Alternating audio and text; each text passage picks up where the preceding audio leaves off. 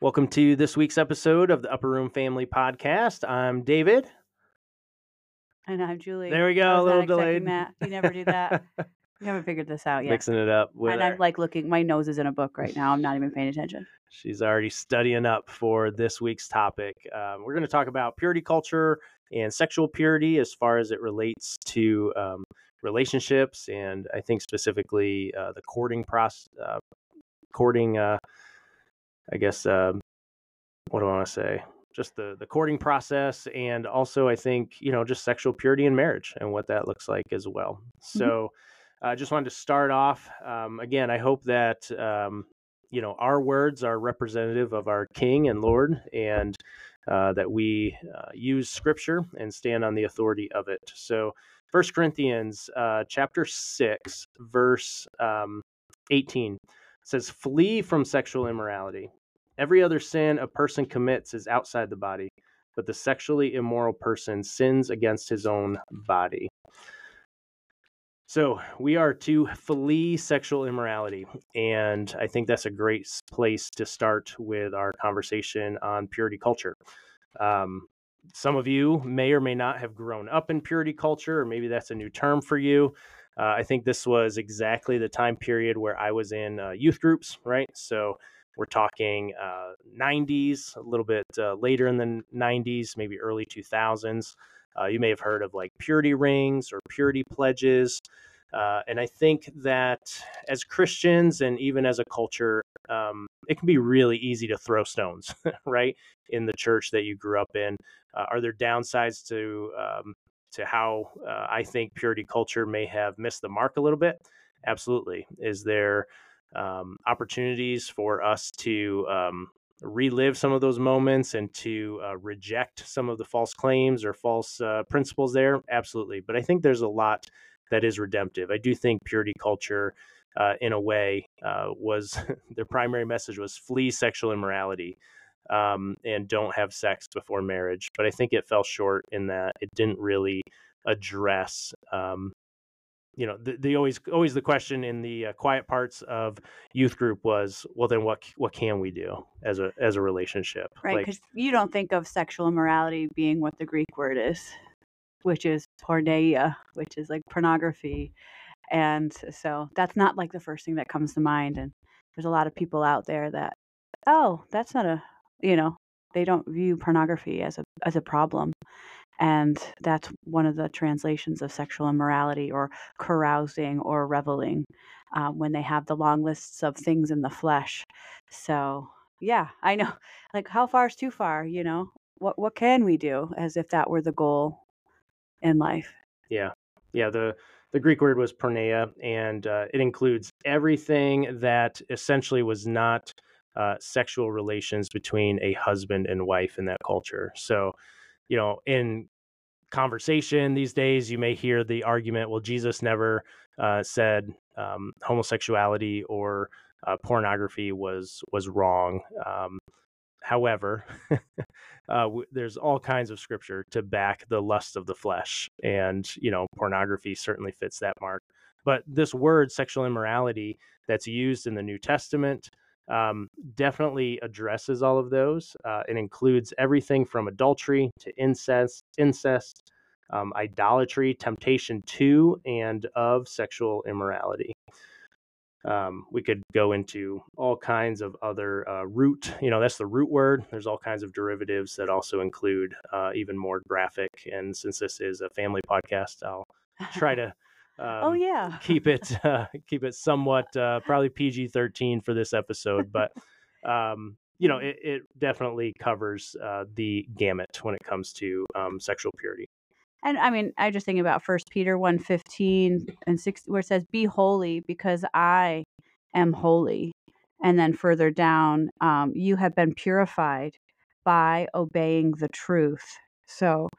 If if you desire to be like God, then be holy about it. And um, it was interesting. Um, we were talking, I mean, to obviously unmarried uh, students at this panel that we were at. And um, so we were just talking about, like, what is it to be a, you know, a person who's a virgin or not a virgin, you know, whatever, where you are right now, cleansed in the blood of Jesus Christ, purified, redeemed, you've, you've decided, you know, from this point on, I am, I want to be holy, like Jesus is holy.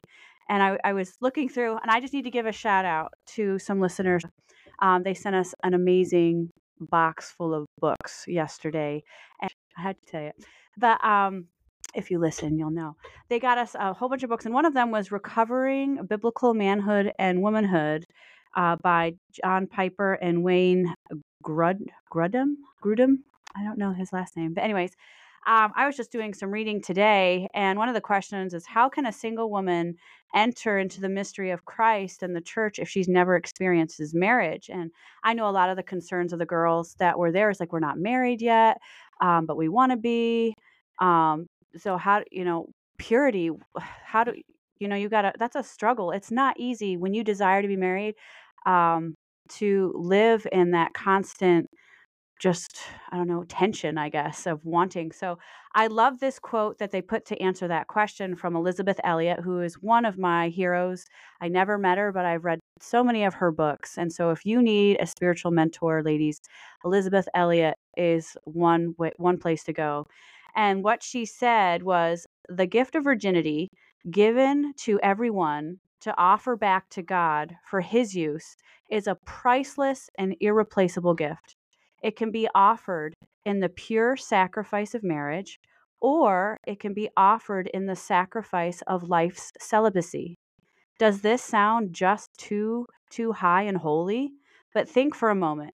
Because the virgin has never known a man, she is free to concern herself wholly with the Lord's affairs. As Paul said in First Corinthians seven, and her aim in life is to make herself holy in body and spirit. She keeps her heart as the bride of Christ in a very special sense, and offers to the holy, uh, holy heavenly bridegroom alone all that she is and has. When she gives herself willing to, willingly to him in love, she has no need to justify herself to the world or to the Christians who plague her with questions and suggestions. In a way not open to the married woman, her daily living sacrifice is a is a powerful and humble witness, radiating love. I believe she may enter into the mystery more deeply than the rest of us.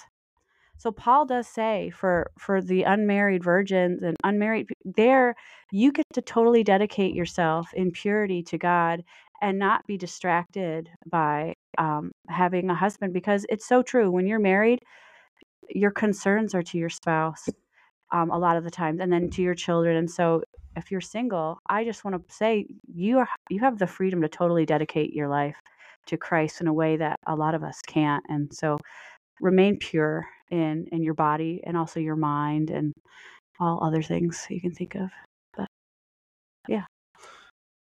Good word, Julie. Um, yeah, I think, you know, purity culture, if we just step back to that, Um, I think it goes far beyond, you know, just don't have sex before marriage. I think, um, I'm sure, actually, that it was communicated that we should be pure in our thoughts and uh, that we should abstain from all things. But um, I think it made the goal or the, the goalpost of getting married and then you can have sex. And so I think a lot of individuals uh, may have pushed marriage too quickly just so that they could, um, you know, embrace each other physically. Uh, where if you look at a healthy marriage, you know, physical intimacy is probably at the top of the pyramid, but not the foundation of it. Mm-hmm. And, you know, I think what I hope that my children and, and those that we had a chance to communicate to would understand that, that your spiritual foundation and then your uh, relationships and, and just being with each other, um, you know, just enjoying activities and enjoying being a part of each other's lives. Uh, you know, those things are more foundational, because if your uh, if your pyramid is built on sexuality, um, you know, it's a it's going to come crumbling down at some point, and you're going to have to try to either rebuild it or, unfortunately, you know, marriages do fall apart due to, um, you know, that um, that poor uh, poor construction method of, of placing too much emphasis on your sexuality together uh, versus your spiritual and physical or spiritual and uh, emotional relationship with one another. Yeah, because I, I think yeah. sexuality and, and your sexual intercourse is a culmination of all of those other emotions that are within you, that um, you really have a lot of deep intimacy when you're in the scripture together, when you're emotionally um, serving one another and living as biblical men and, and women. Um, you know, I think if you actually truly do function in those roles, the physical intimacy part is a natural byproduct, because the two of you are are so close in so many ways, and you just want to experience being closer. Yeah, and I mean, we talked about that sex. Sex is a good gift from God, okay? But it's not to be an idol. It is not our salvation. You know, you need to be, you need to have a higher view of the body and a higher view of marriage that we talked about last week, about building relationships. Uh, you know, before you even consider asking to to be courting or engaged, that you hang out your friends. Because in the end, when we talked to grandma and grandpa a few weeks ago, you know, I don't know where they're at, and I'm not going to presume, but just, you know, they said their love is deeper now than ever. And they're in their late eighties and nineties. And uh, it's just so sweet to have that. And I mean, I'm, it just, you, I want that for everybody and for ourselves. And, and so certain things will slow down um, as you get older, and your energy levels and all that, and just how the body responds. And so you need to have, you know, a good friendship and built up, and a, just a mutual affection for one another in a way that's deeper than the physical, for sure. But not to say, you know, sex is a good gift from God um, in marriage. And um, there are some points we gave to the students was, you know, it's to fulfill God's command to be fruitful and multiply. I mean, a man and a woman can create a nation together. Adam could not do that alone. Uh, God didn't put another man in the garden. He could have put a lot of men in the garden, but that would not have made a nation. He made a woman. Mm-hmm. And with her, they were able to create nations. And we can still do that through um, having children and multiplying and being fruitful in that way. And then, and that wasn't just a command for Adam and Eve. That was a command for mankind. And it's, you see that over and over uh, in scripture, in, in Jeremiah. Uh, the early verses of twenty-nine, it says, do not decrease in number, to give your give your sons in marriage, give your daughters in marriage, to take wives for yourselves. Mm-hmm. Um, you know, do not, you know, to be in the land and do not decrease. Well, that means be prolific, have children. Mm-hmm. And, um, you know, we see that children are a blessing from the Lord. Blessed is the man who fills his quiver, you know, with his children. Mm-hmm. Those verses, you know, continue to, um, I think, just um, validate that we are um, we are to populate the earth, and we are to take dominion over it, and um, have many, many children together. Mm-hmm. Yeah, we shouldn't have stopped at four, Dave. What were we thinking?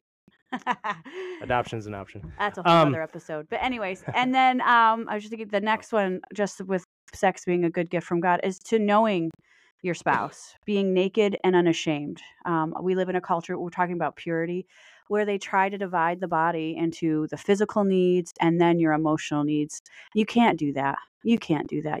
To uh, you need sex is about knowing the whole person, mind, body, and soul, and emotions. It's everything. Um, you can't separate. Somebody's always getting hurt, and um, so to really know your spouse, physical unity, and with everything from the mind and the emotions, and that is so, so important. Yeah. So on that, um, if we continue to read more in First Corinthians six, uh, specifically here, uh, verse sixteen, um, but I want to go back just a little bit. Um, it says in verse thirteen, food is meant for the stomach and the stomach for food. And God will destroy both one and the other. The body is not meant for sexual immorality, but for the Lord. And the Lord is the body. Uh, and if we uh, just take a little bit of a jump here, well, we'll just keep reading. And God raised the Lord and and and will also raise us up by his power. Do you not know that your bodies are members of Christ? Okay, here we start getting into familiar territory where we've probably heard that verse over and over again, but don't lose the power within it just because of the familiarity. Uh, so do you not know that your bodies are members of Christ? Shall I then take the members of Christ and make them members of a prostitute? Never. And then right here, you know, those who say that, oh, sex is just, um, it's just a physical act. There's no emotion involved. We're not t- connected in any way. It's just a one-time thing. Or do you not know that he who is joined to a prostitute becomes one body with her? For as it is written, the two will become one flesh. But he who is joined to the Lord becomes one spirit with him. So, you know, I think that that verse is clearly saying that there is a bonding between a man and a woman when you have intercourse together. Um, that's not to say that there can't be redemption for you if if you haven't followed this, or maybe you weren't a Christian, um, you know, until later in life and you didn't follow this pathway. There, there's redemption for you. Mm-hmm. Um, but I, I think when you are in the Christian faith, and as we're talking about raising children, raising young men and women, talking about these, uh, you know, very meaningful and important topics, we need to also stress that, you know, Don't don't kid yourself. Don't believe these lies in the culture that this is just a physical thing. This, you know, it's okay to, um, you know, it's okay to go this far, or it's okay to, you know, just, you know, have sex before marriage, the try before you buy, put it in your shopping cart before you buy it, like that. Those are lies, and don't ever believe the lie that um, sexual intercourse is just, um, you know, a physical act to meet a physical need. It's not, it's so much more than that. Yeah. Cause your body, your body can't lie. And so when you connect with somebody else in that way, there, the chemistry of your body, your body is releasing different hormones. The woman has hers, uh, and the man has theirs, and your body is hormonally connecting and bonding. And so while your brain might be telling you this isn't, this is meaningless, your body doesn't. It responds the way God created it to. And um, so I know the woman hormone, I think it's oxytocin. Um, it's a bonding hormone chemical that the, you know, and it's the same chemical that releases when a woman is nursing her mm-hmm. babies, gives birth, yep. and gives birth. It's this bonding that the woman would bond with her child. So your body imprinting.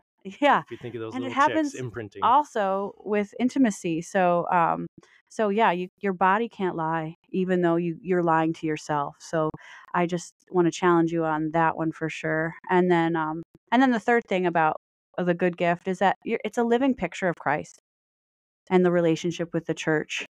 And so that is, as, if, as Christians, that is what we want to model. I mean, talking about, you know, the husband being the head of the wife, and Christ is the head of the husband, and the head of Christ is God. Like, uh, that is just a beautiful thing. And, and um, just how much the husband should love and uh, love his wife and cherish her and honor her, and the wife respect her husband. And, you know, it's a beautiful picture of Christ loving the church and sacrificing himself for her, and the church respecting him, and vice versa. Well, yeah, the marriage. Yes, and that's why, yeah. that's what it represents. You got lost, didn't you? I, I did. I did. um, because I think I think you can't, you shouldn't make the, you need to be careful about making um, the sex and marriage interchangeable. So I think it's different. You know, like, you know, yeah, Christ is the, the bridegroom and the church is the bride. Mm-hmm. Um, and there's an intimacy there. But I, it's it's not sexual in nature. No, it's just it's it's a mirror of his love for his church. Right. Right. Yeah. yeah. It's an example of it. It's a mystery that we don't quite understand, Paul says. It's a mystery.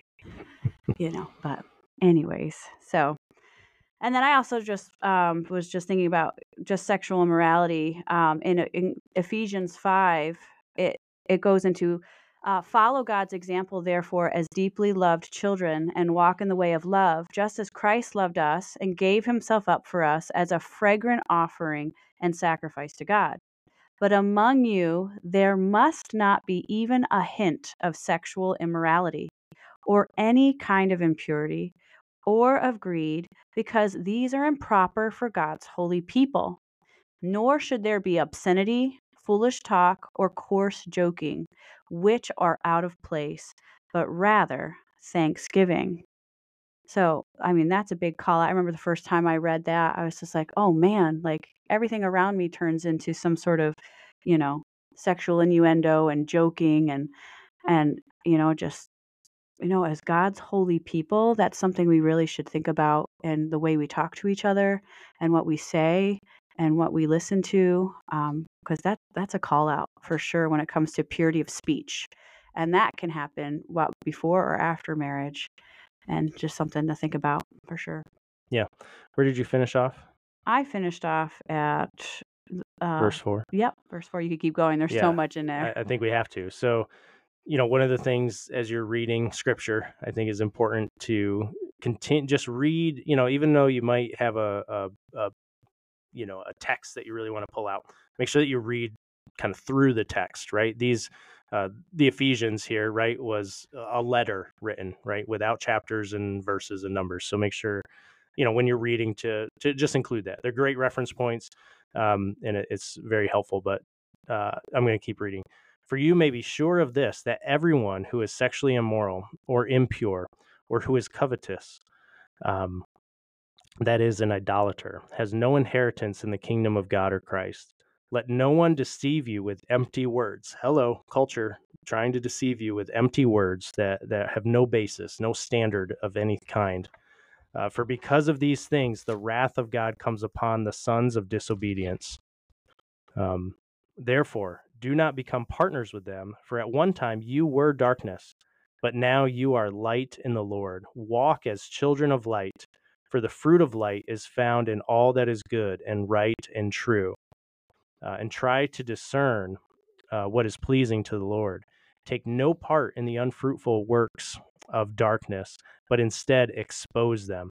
For it is shameful even to speak of the things that they do in secret. But when anything is exposed by the light, it becomes visible. For anything that becomes visible is light. Um, you know, I think this is just so important. If you are battling against sexual Uh, temptation and sin, you have to bring that into the light. And how do you do that? You have to have accountability with uh, peers of yours, but also with, uh, I think, church elders, church leaders. Uh, bring it into the light. It means don't try to battle this yourself in darkness. Um, you, you can't, right? Uh, you're not strong enough, no matter how much you think you might be. Uh, you're just not.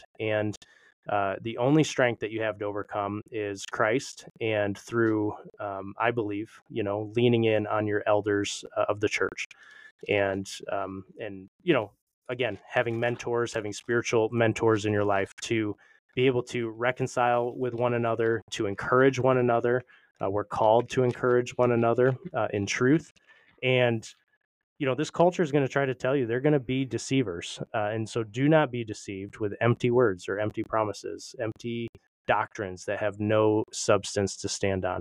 Um, you know, and when it says bring it into the light, you know, who's the light? Jesus is the light. Mm-hmm. So, you know, in, in his light, darkness cannot stand. I, I love a, a family verse of ours that um, helped, um, you know, our family through a, a pretty dark time. And it's, um, you know, the light shines in the darkness, and the darkness cannot comprehend. Uh, some translations say overcome it. Mm-hmm. Um, you know, just put a, we're, we're sitting here in the upper room finally, uh, and it's dark outside, and we've got one little light because I haven't wired in any electric hardly. Uh, and there is uh, just no doubt that light pierces through the darkness. Yeah. And just knowing that you have been liberated from the sinful and destructive patterns of life because of Jesus Christ.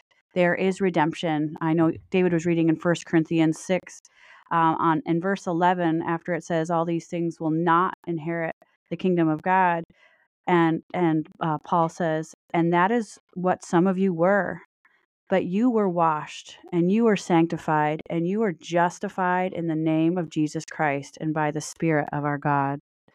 So that is a healing message of the gospel, that that we can... Um, You can be set free. You are free.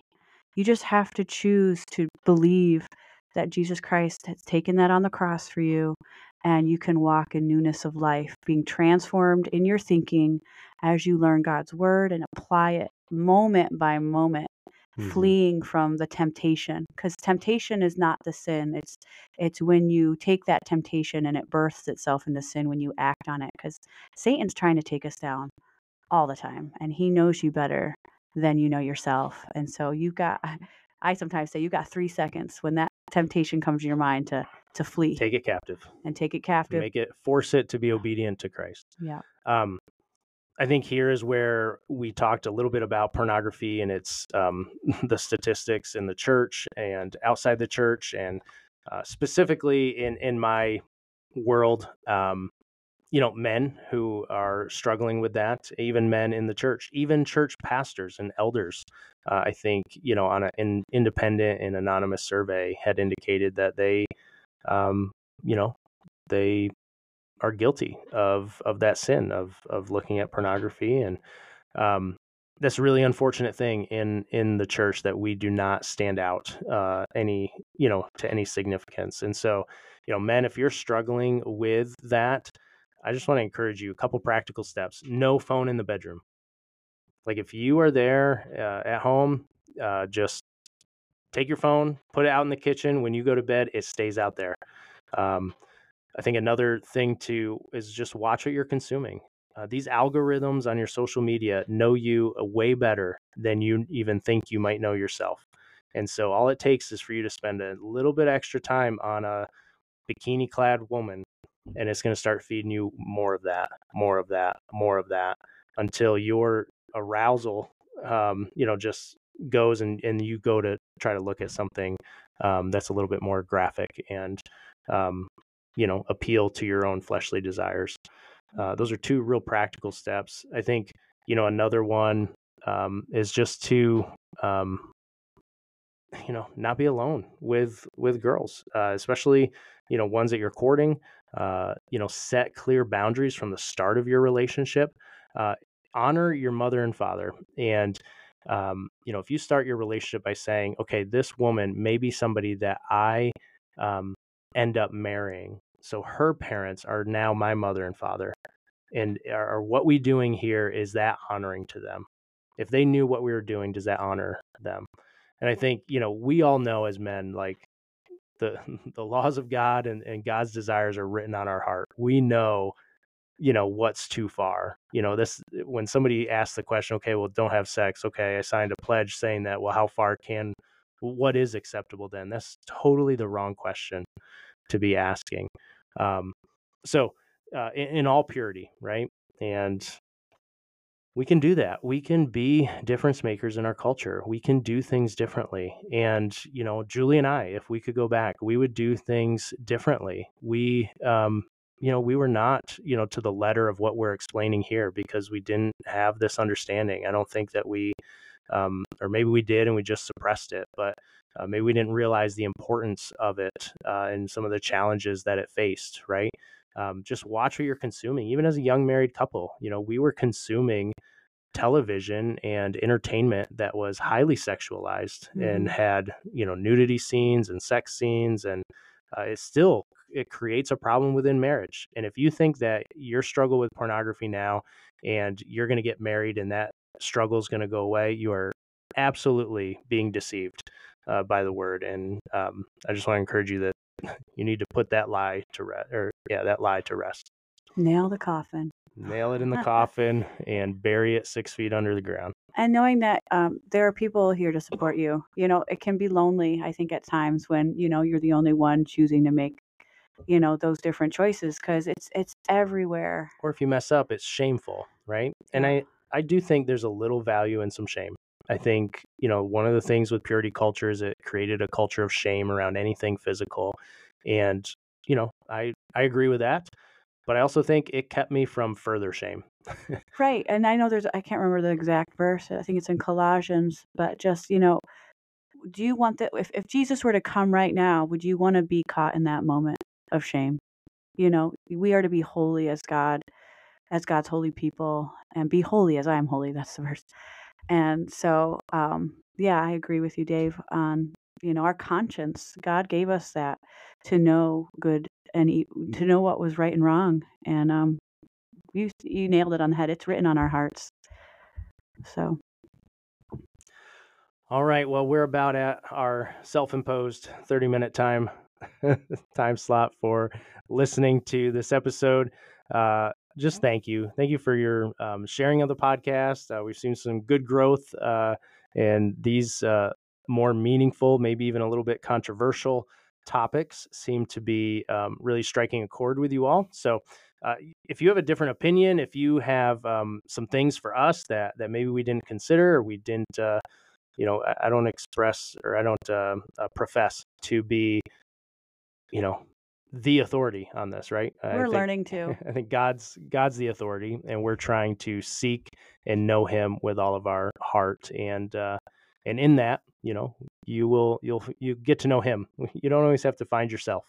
Uh, you're told not to seek and, and you shall find yourself. No, seek and you shall find God. So that's what we're trying to do here on this podcast. That's what we're trying to um, just have a conversation and put it out there for you all to consider, and would love to hear from you. So uh, reach out, tell us what you think about this episode, and we'll see you on the next week's episode.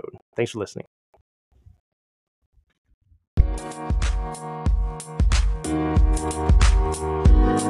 We'll be right back.